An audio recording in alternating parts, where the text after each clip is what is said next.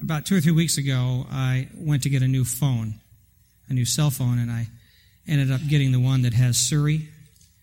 And you talk to Siri, and Siri talks back. Some of you say, I have teenagers who do that. I don't need a phone.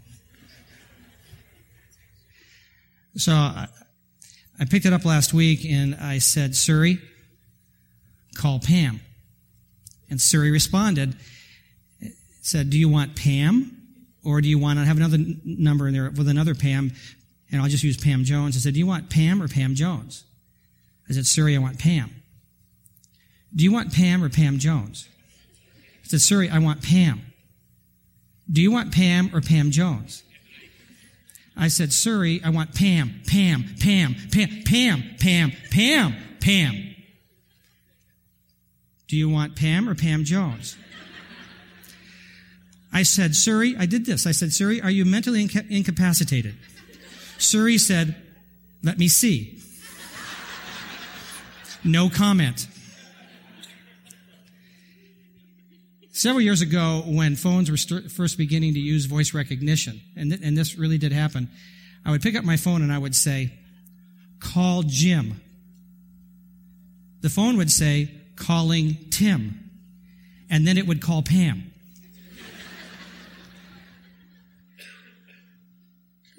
Do you ever get to the place where you have extreme disappointment in the fact that you think that you have all the right stuff, only to find out that it's not getting you to where you thought you would be, be going? You wouldn't end up where you thought you'd end up?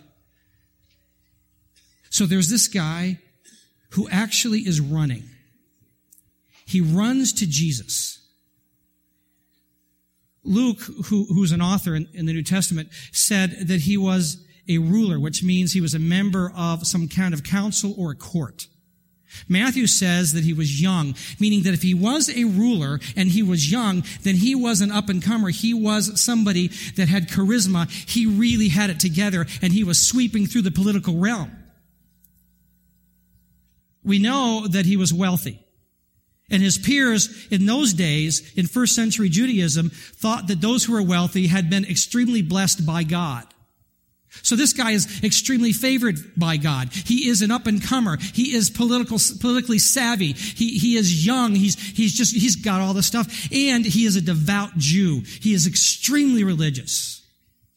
And the amazing thing is this, that he runs into Jesus' presence having all the stuff that he needs but he's not sure he's going to make it to where he wants to get. And so this dialogue takes place, recorded by Mark. Mark 17 says this. As Jesus started on his way, a man ran up to him and fell on his knees before him. Good teacher, he asked, what must I do to inherit eternal life? Why do you call me good? Jesus answered. No one is good except God alone. You know the commandments. Do not murder. Do not commit adultery. Do not steal. Do not give false testimony. Do not defraud. Honor your father and mother. Teacher, he declared, all these I have kept since I was a boy. This man, this young man is anticipating a new age. He knows that the day will come when the God who created all of this will bring heaven and earth together. And he's waiting for that because the scripture says that he will then flood this earth with justice, with mercy, with love, with peace. And so he says to Jesus, Jesus, when God's kingdom comes and his will is done, how do I get to be a part of that? What kind of person must I be right now so that I can get on that thing that is about to happen. What he understands is this. What we expect of the future shapes our present. So Jesus gives him a summary of the second tablet of the Ten Commandments. And the young man says to Jesus, I've done all those. In fact, he has since age 13, the age of accountability from his bar mitzvah. He has, has begun to do those things and he does them tirelessly. He stays intense on those, but notice that he says it's still not good enough because I feel like I'm still not going to arrive at that place. What he anticipates is so well described by Bishop N.T. Wright, who says this God has promised to give the entire world, the whole created order, a complete makeover. It will be renewed from the top to the bottom, so that it is filled at last with the presence of the glory of God as the waters cover the sea, quoting Isaiah 11:9. And what will happen to us then? We will be given new bodies in which to live with delight and power in God's new world. But what are the steps that lead to this goal? That transformation we are promised at the end of time has already begun in Jesus. And when God raised him from the dead, he launched his entire project of new creation and called people of all sorts to be part of that project already here and now. See, somewhere, somewhere in all this churchianity stuff that we've done, we've come to the conclusion that, that following Jesus and doing church is simply this. I gotta keep the rules. And if I break the rules, then I can go back to the scripture says, that says, if I confess my sins, he's faithful and just to forgive me and cleanse me from all impurity. I messed up, he forgave me, now I'll keep the rules. I messed up, he'll forgive me, I kept the rules. I messed up, he'll forgive me, I kept the rules, and I'll keep doing that, cycling through that until Jesus comes and changes the whole creation. And, and by the way, while I'm doing that, he wants me to help a couple other people get on that same journey and lead in the same direction. I mean, that's what, that's, that's what this guy was believing. If I keep the rules, I'm okay. And if I don't keep the rules, I will go to the temple and give my sacrifice. My sacrifice will cover my sins, and then I'll try to keep the rules. And as I'm doing that, I'll try to proselytize some people in the process. And Jesus says, you're not getting it. Here's how Jesus directs this young man. Mark records Jesus' response, Mark 10, 21. Jesus looked at him and did what? He loved him. So this, this isn't an angry response. This is an incredible compassionate response. One thing you lack. Go sell everything you have and give it to the poor, and you will have treasure in heaven. Then come what? Follow me. And at this, the man's face fell. He went away sad because he had great wealth. Jesus crashes this guy's this guy's party. He says, if you want to be complete, I need for you to get rid of your riches and I need you to give them to the poor and I need you to just come with me and trust me and follow me. What's up with that? If you'd go back to this chapter in which the story is told, and, and, Mark puts this strategically, you'll find at the beginning of the chapter that there is this, this confrontation regarding divine intention for male female relationships. If you go to the end of that chapter, you'll find there's this divine confrontation about divine intention of human power. In 50 verses, money, sex, and power are recalled back to God's divine intention. And he's saying, the intention is not that you follow all the rules. Rules won't get you there. See, we think if we follow the rules, then God will show up. Jesus says God is already healed and he's waiting for, God is already here and he's waiting for you to show up. The one that he created in his own image. The one that looks like God and the one that acts like God. And we say, but, but, but, but look at me. I'm, I'm, I'm not that way. He said, exactly. And rules won't get you there. What you need is a transformation from the inside out because rules are only exterior. What we need to deal with is what's inside here. A transformation of your character. So Jesus says, forget the rules, let go of everything else, and come follow me, and I will show you how to live now for the future you're anticipating, so when that future arrives, you are already a citizen of what's coming now. So last week, there's a good chance that many of you in this place sat in front of the TV and watched the New York Giants beat the Patriots in the Super Bowl. One of the key plays of, of that whole entire event was an incredible pass play from Eli Manning to Mario Manningham. I want to show it to you. I think we've got it. Four man rush. Eli throwing into traffic on the sideline. They're going to rule it a catch by Manningham. This is absolutely brilliant. If he makes this play, let's watch his feet. Clean kick and remember, there is no force out. So you have to make the catch cleanly and get both feet down in bounds. Contact doesn't matter at all. Even if you're contacted out of bounds, it used to be that was a force out. Those rules are gone. Does he have possession? And does he keep both feet in bounds? Is I the question. possession of the ball all the way to the ground as far as I saw it. There's possession. One foot down, two Right. feet down. Looks like he has it. Now, I want you to notice two things. I want you to notice exactly where that pass arrived and how Mario got his feet down exactly where they needed to go. You say, well, what's that have to do with anything? Here's the deal. Later in an interview with Eli Manning, they asked him about that throw, and he said, we have practiced that pass time and time and time and time and time and time and time again. And when we saw the opening, he said muscle memory took over and it was just boom, it was done. Didn't even think about it because it was second nature. There is an author, you may have heard of him. His name is Shakespeare. And in his famous Hamlet, Act 1, Scene 3, lines 78 through 80, here's what he says. This above all, to thine own self be true, and it must follow as the night and the day. Thou cannot then be false to any man. Great line. To your own self be true.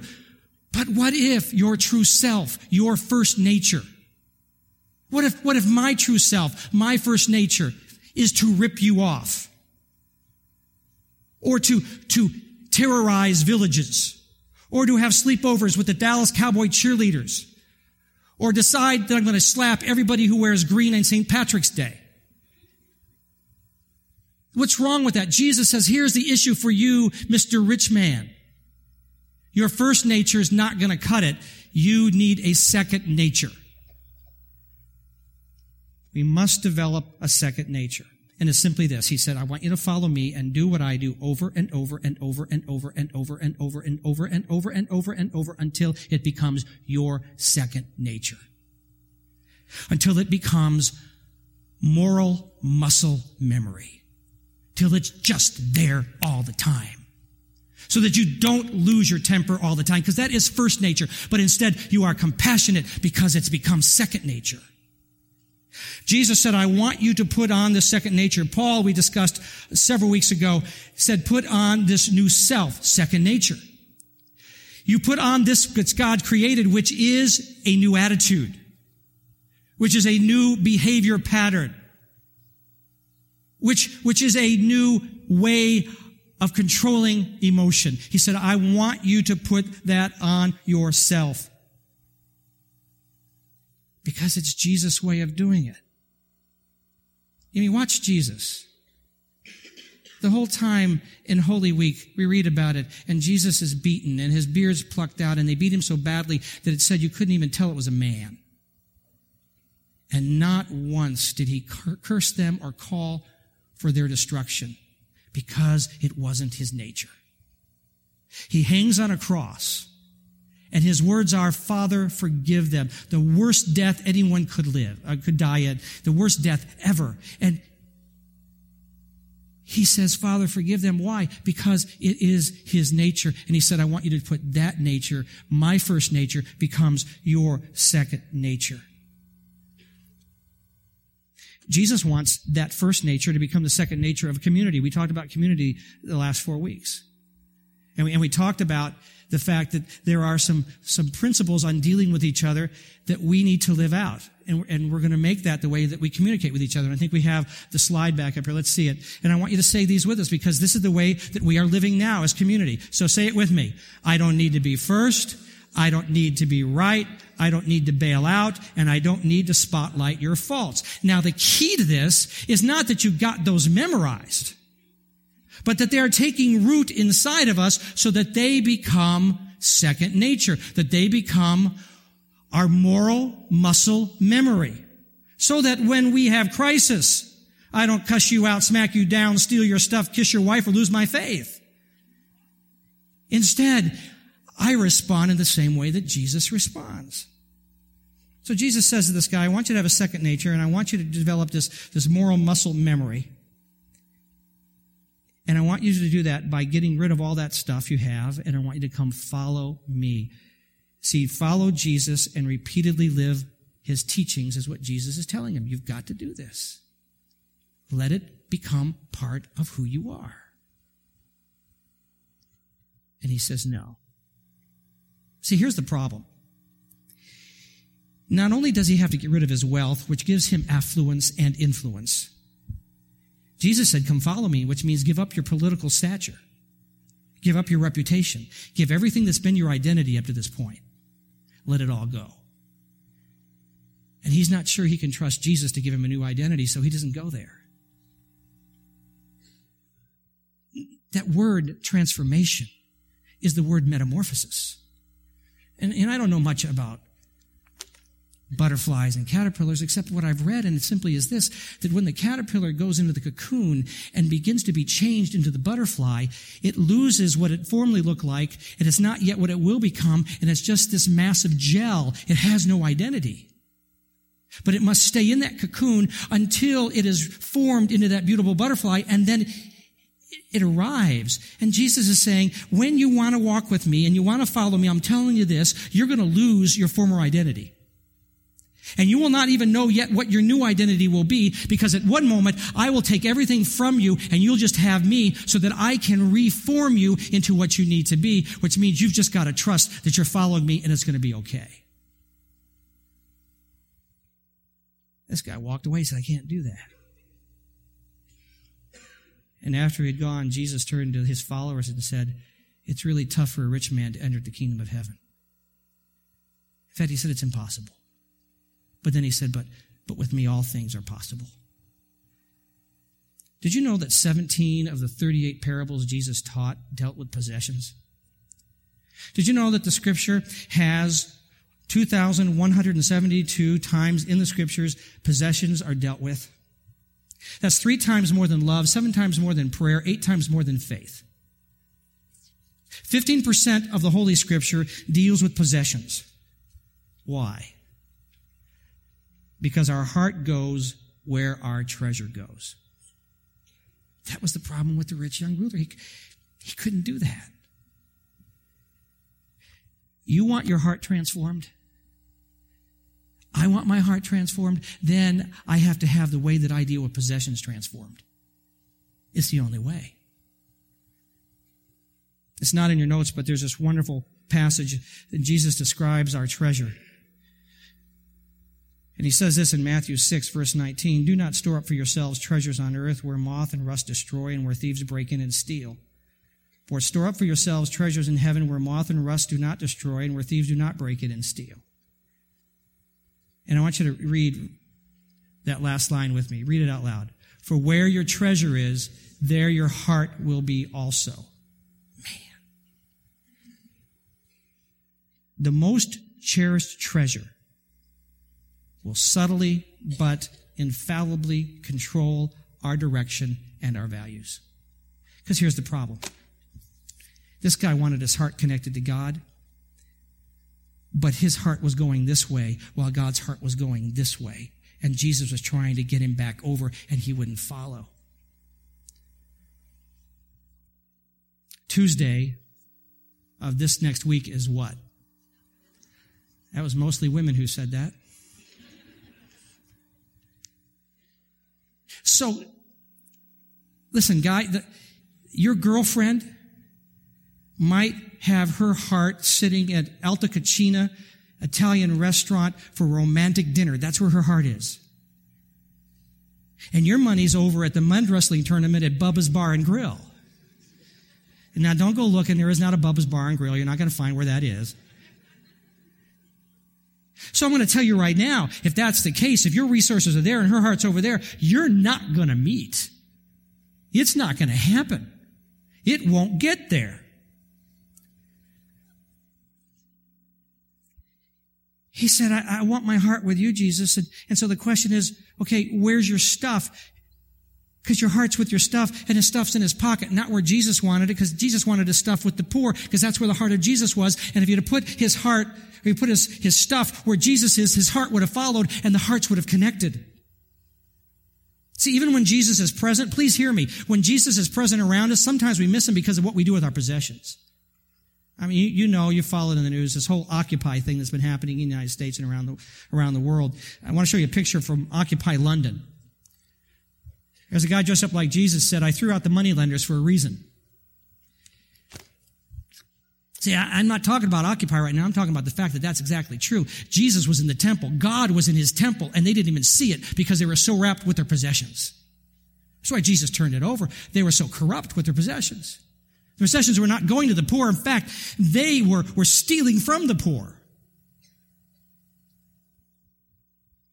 Jesus said, You want our hearts to be together? Then I have a plan for you. See, the young ruler wanted his heart with God's. And Jesus said, Well, here's the secret.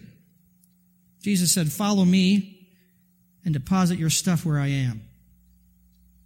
Do that. It'll work out for you. So Jesus tells a story in another, at another time about this manager who's not been doing a good job. And so the master, the owner, hears about it and is going to fire him. He finds out that he's going to be fired. And so what he does, he says, man, I, am just too weak to dig and, and I'm just, I'm just too proud to beg. So he says, I'll figure this thing out. I will make it so that the people who owe my master will so like me that when I'm fired, they'll take me into their homes. So he calls in one of the people who owes his master. He owes, he owes 800 gallons of, of olive oil. And he says to the guy who owns it, says, Hey, you owe 800, mark it down to 400. Just go. And the guy says, Man, I'll not forget this. Brings in a guy that owes a, a thousand bushels of wheat. He says, Mark it down 20%. He said, That is so great. And, and really, what's going to happen is when he gets fired, those people are going to say, Hey, man, you've been great. Just come on in. The master finds out, as Jesus tells the story, the master finds out, and you'd be surprised how the master responded. Luke records this, Luke 16. The rich man had to admire the dishonest rascal for being so shrewd, and it is true that the children of this world are more shrewd in dealing with the world around them than are the children of the light. So here's a lesson. Use your worldly resources to benefit others and make friends. Then when your earthly possessions are gone, they will welcome you to an eternal home.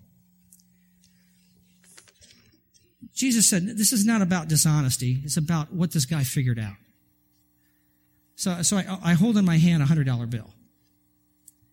And here's what Jesus says. You don't know how long you're going to have that. So you better be sure that you've invested it where you think it'll do the best. Because somebody could steal this. Somebody could tell you that it's, that it's been devalued, it's no longer worth $100 anymore. Your, your retirement fund just dried up. Wall Street panicked. Somebody broke in your house, stole all your jewelry. The thing that you thought had so much value now has been devalued. It's gone. He said, listen, the stuff you've got in your pocket now, the things that's in your savings account, all of that stuff, you don't have any idea how long that's going to last. So be very wise what you do with it right now. And he said, here's what you do. You invest it where Jesus is. So that when you enter into heaven, into that forever land, and there will be one. Make it so that people welcome you because of your resourcefulness. How you changed people. So that somebody will come up to you and say, do you know when you sacrificed that and you invested in Royal Family Kids Camp, I was one of those kids you changed? Changed my life. Do you know that, that when I was out of work and, and you came and you kept giving me groceries for, for months out of your own pocket, do you know what that did for me? Do you know that when you sacrificed what you did and you got, you got formula down to Haiti, I was one of those children that was fed because of that formula and I grew up strong and I knew it was because of people who love Jesus and I found Jesus and it changed my life? He said, take that which may not last very long, and put it where it belongs. Live now for what is yet to come by investing what you really don't own. Possessions are a tool to advance God's kingdom. That's why we have them. So this morning, I have a hundred dollar bill. And so I've been asking Jesus this morning who I should give this to. You go, well, really? Absolutely. And so I'm coming to you. And so he, I want you to hold that a minute. Because here's the deal. You say, wow, that is so great. But that's what God does. He says, here, take that. Now you have an obligation. The obligation is, is either this, that you've been praying because you have a need and God, and saying, God, how am I going to take care of that? And God this morning said, there you go, use that for that need. Or he's saying to you, someone else has a need, but you're going to be the carrier of that, and I want you to take it to them. But you're obligated to figure out what it is that God wants you to do with that hundred dollars. You say, but whoa, man, I wish you'd give me a hundred dollars. Well, here's the deal. You got a paycheck. You got something. You say, yeah, but, but that's mine. Oh, no, it's not yours. Not any more than that hundred dollars was theirs before I gave it to them. Because God is the provider of all resources. He gave that to you, and when he gave it to you, he said, you gotta do this. Now listen, you either gotta know that it was because you had needs and use it for that, or because someone else has needs and you've gotta give it to them, but you've gotta do what is right with what I've given you. You say, but it's mine. No, it's not. Jesus continues, and here's what he says in Luke 16. If you are faithful in little things, you will be faithful and large. And that word faithful simply means if you are trustworthy and you understand the intent of what was given to you and you follow through with that intention. You give it. Otherwise, he says, if you are dishonest in little things, you'll be, you, you won't be honest with greater responsibilities. That word dishonest means to be unjust or to be treacherous with what was given you. And if you are untrustworthy about worldly wealth, who will trust you with true riches? The true riches of heaven. And if you are not faithful with other people's things, now catch that. Not your stuff, but other people's things because what you got in your hand is not yours. Why should you be trusted with things of your own? See, the bottom line is this.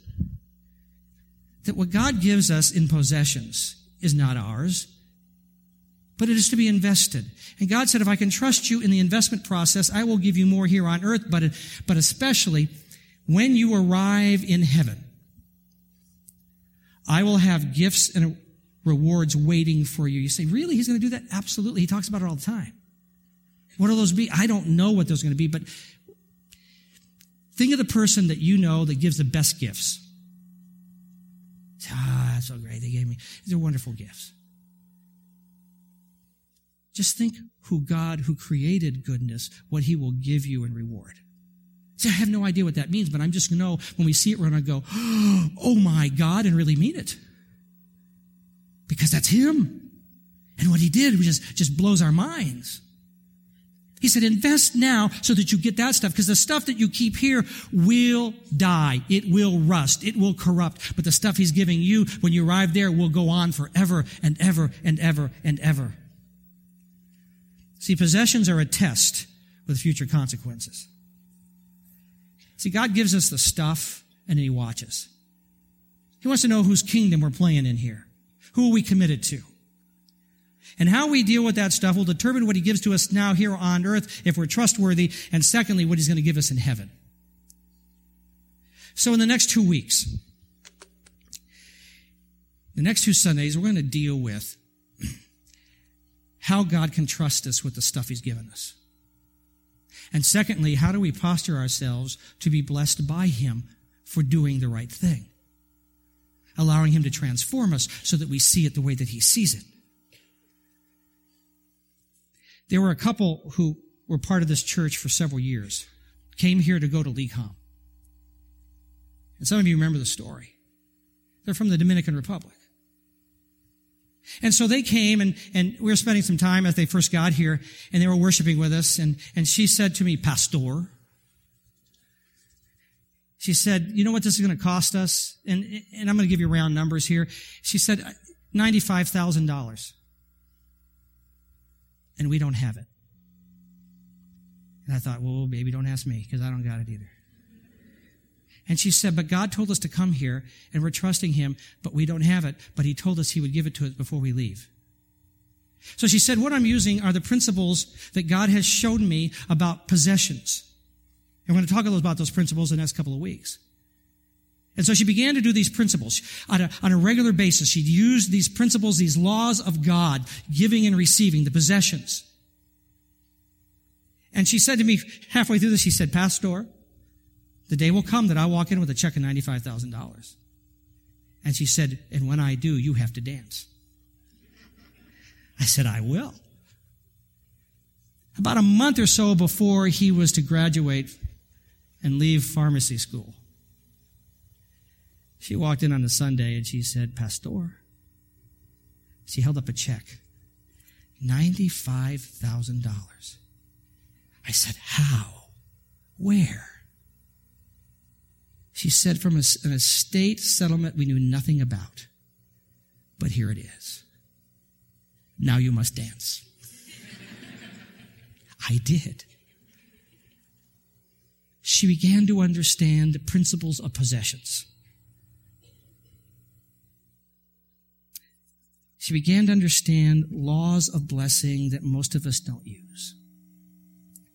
And see, for many of us, this kind of transformation, this kind of character transformation is going to take a while because we are so caught up with the culture. But we begin to change by understanding this. The possessions are, are the trademark of who made us. See, when my, when my friends see my uses of possessions, they're going to say one or two things. They're either going to say, he's caught up with the culture, with, with what's happening in the culture and, and, and, and the whole, I deserve this, I, I need this, I, I want this. Or they're going to see, look how he loves his God. You say, well, can't you do both? Listen to what Jesus says, Luke 16, 13. No one can serve two masters. For you'll hate one and love the other. You'll be devoted to one and despise the other. You cannot serve both God and money. The actual word there is, is mammon, which has uh, the root meaning of that in which I have confidence. He said, you either have confidence in God or you have confidence in your possessions, but you can't have both. So I grew up as a baby boomer. As a baby boomer, I grew up during the Reagan years and everything, and just, you know, stuff, we had the riches and, and the economy was great and, and, and we grew up with, you know, we deserve this thing. Our fathers had gone through, through the, the depression and through World War II where they just really worked hard, but baby boomers, man, we just thought, hey, we got it. We deserve this. Give me more. And it filtered into churches, mega churches, and well, we got to have the best. And, and, and again, it went even into a gospel called the prosperity gospel, which I really have trouble with because if Jesus said all this stuff corrupts, why should he give it to us now? He said the stuff is out there in the future you want to invest in. So I had to, I've had to go through and, and in the process of still God dealing with me, transforming me into understanding how his possession principles work. I've been watching my kids and I'm learning a lot from my kids. My son Dustin, as many of you that have been here for a long time know, went through a really rebellious state for seven years. And we've told this story before with his permission. And he was pretty selfish, pretty self focused until he decided to follow Jesus. And Jesus began to transform his character, which also transformed his view of possessions. So right now, Dustin is a minimalist. He just doesn't believe that possessions are important except when God wants them invested. So, several years back when he was in Bible college, he was walking across the square in Springfield, Missouri. And there was a homeless guy sitting there, so Dustin sat down next to him. Dustin doesn't have much, but he sat down next to the guy and they started talking. He said, Well, tell me your story. So the guy told him the story and said, Where you headed and, and what do you have? And Dustin said, Well, come with me. So Dustin took him to his dorm room. And Dustin opened up his closet. And didn't have much, but he said, Here, take whatever you want. Inside of me, I said, Dustin, you didn't give him like the good shirts, did you? Mean, we just sent those shirts to you. Yeah, daddy took dress shirts. I said, what does a homeless guy need with dress shirts? He liked them. Dad, chill. See what Dustin learned was that there is disappointment when you think you have the right stuff and you don't end up where you want to be. But but what he's learning is the absolute freedom of letting go of your stuff and finding you're exactly where you want to be. You're looking for God? Then find Jesus. And put your stuff where Jesus is. And according to the law, your heart will follow that map and end up right where Jesus is. May it be so for all of us. In the name of the Father, the Son, and the Holy Spirit. Amen. So now let me give you a practical application. If you're visiting with us today, this is not for you. But if you just sit with us a moment, it won't take me very long to do this. So I've been thinking about possessions and I've been thinking about all this stuff and, i and I, and I recently read through the, the book of Haggai. He's a prophet. He comes to Jerusalem and, and, he, and he's speaking to the people in Jerusalem about the temple that's just been devastated and worn down. Now listen to me as, as I quote what Haggai said on behalf of the Lord. Then the Lord, then the word of the Lord came through the prophet Haggai. It is time for you, you yourselves to be living in your panel.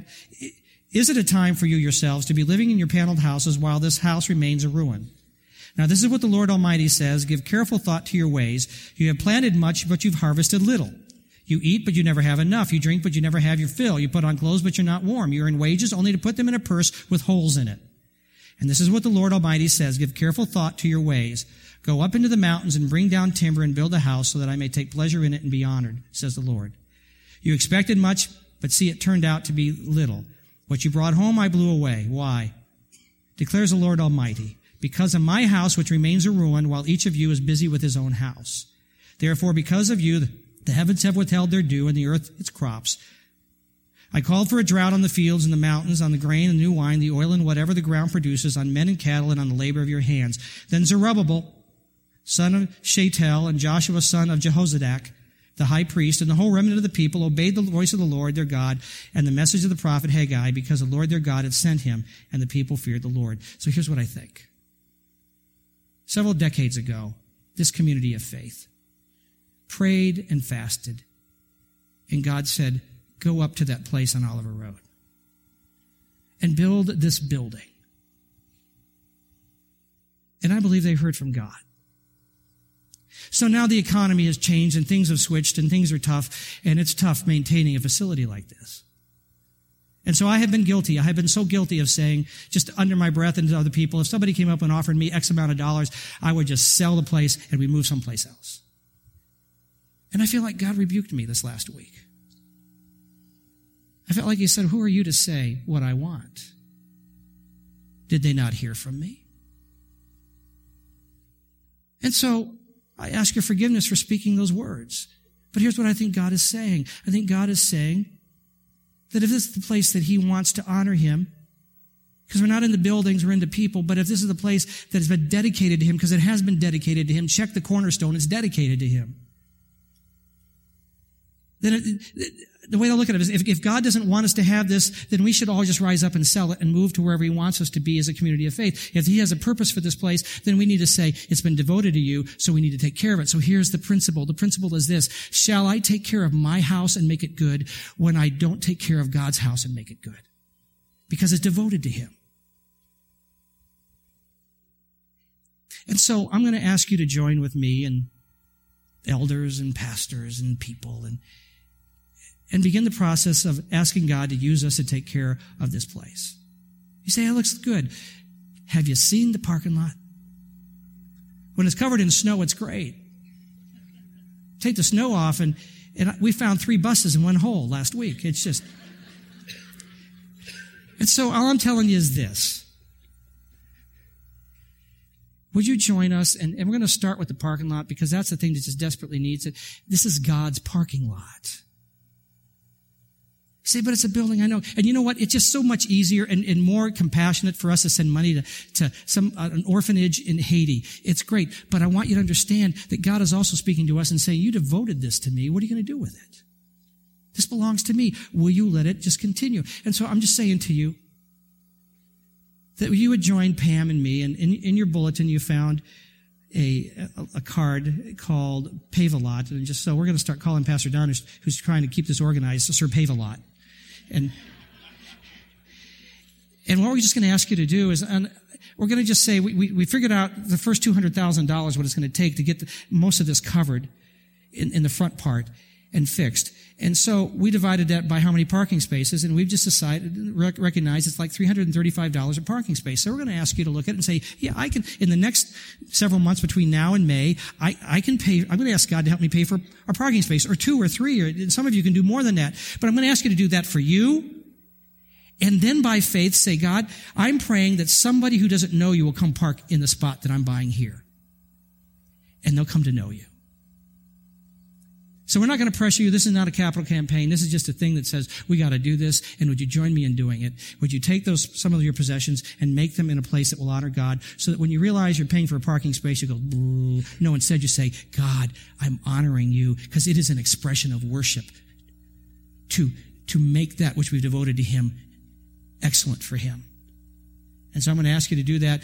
Bring the card back next week. Just put it in the offering and so that we have an idea of where we're headed and what we're doing. No one's going to call you and say, "Hey, you said blah blah blah." No, it's just it's, it's your way. Because I've noticed this: when I don't sign something or or say something to someone, I can renege on what I thought I was going to do.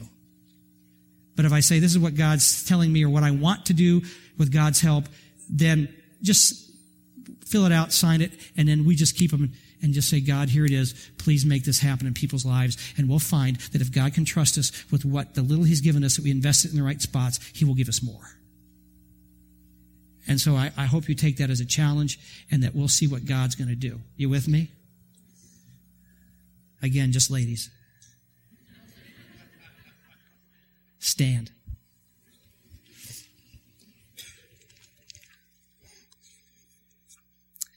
Now to the King, eternal, immortal, invisible, the only wise God, be blessing and glory and honor and power forever and ever. Amen. God bless you. Have a great week. Drive careful.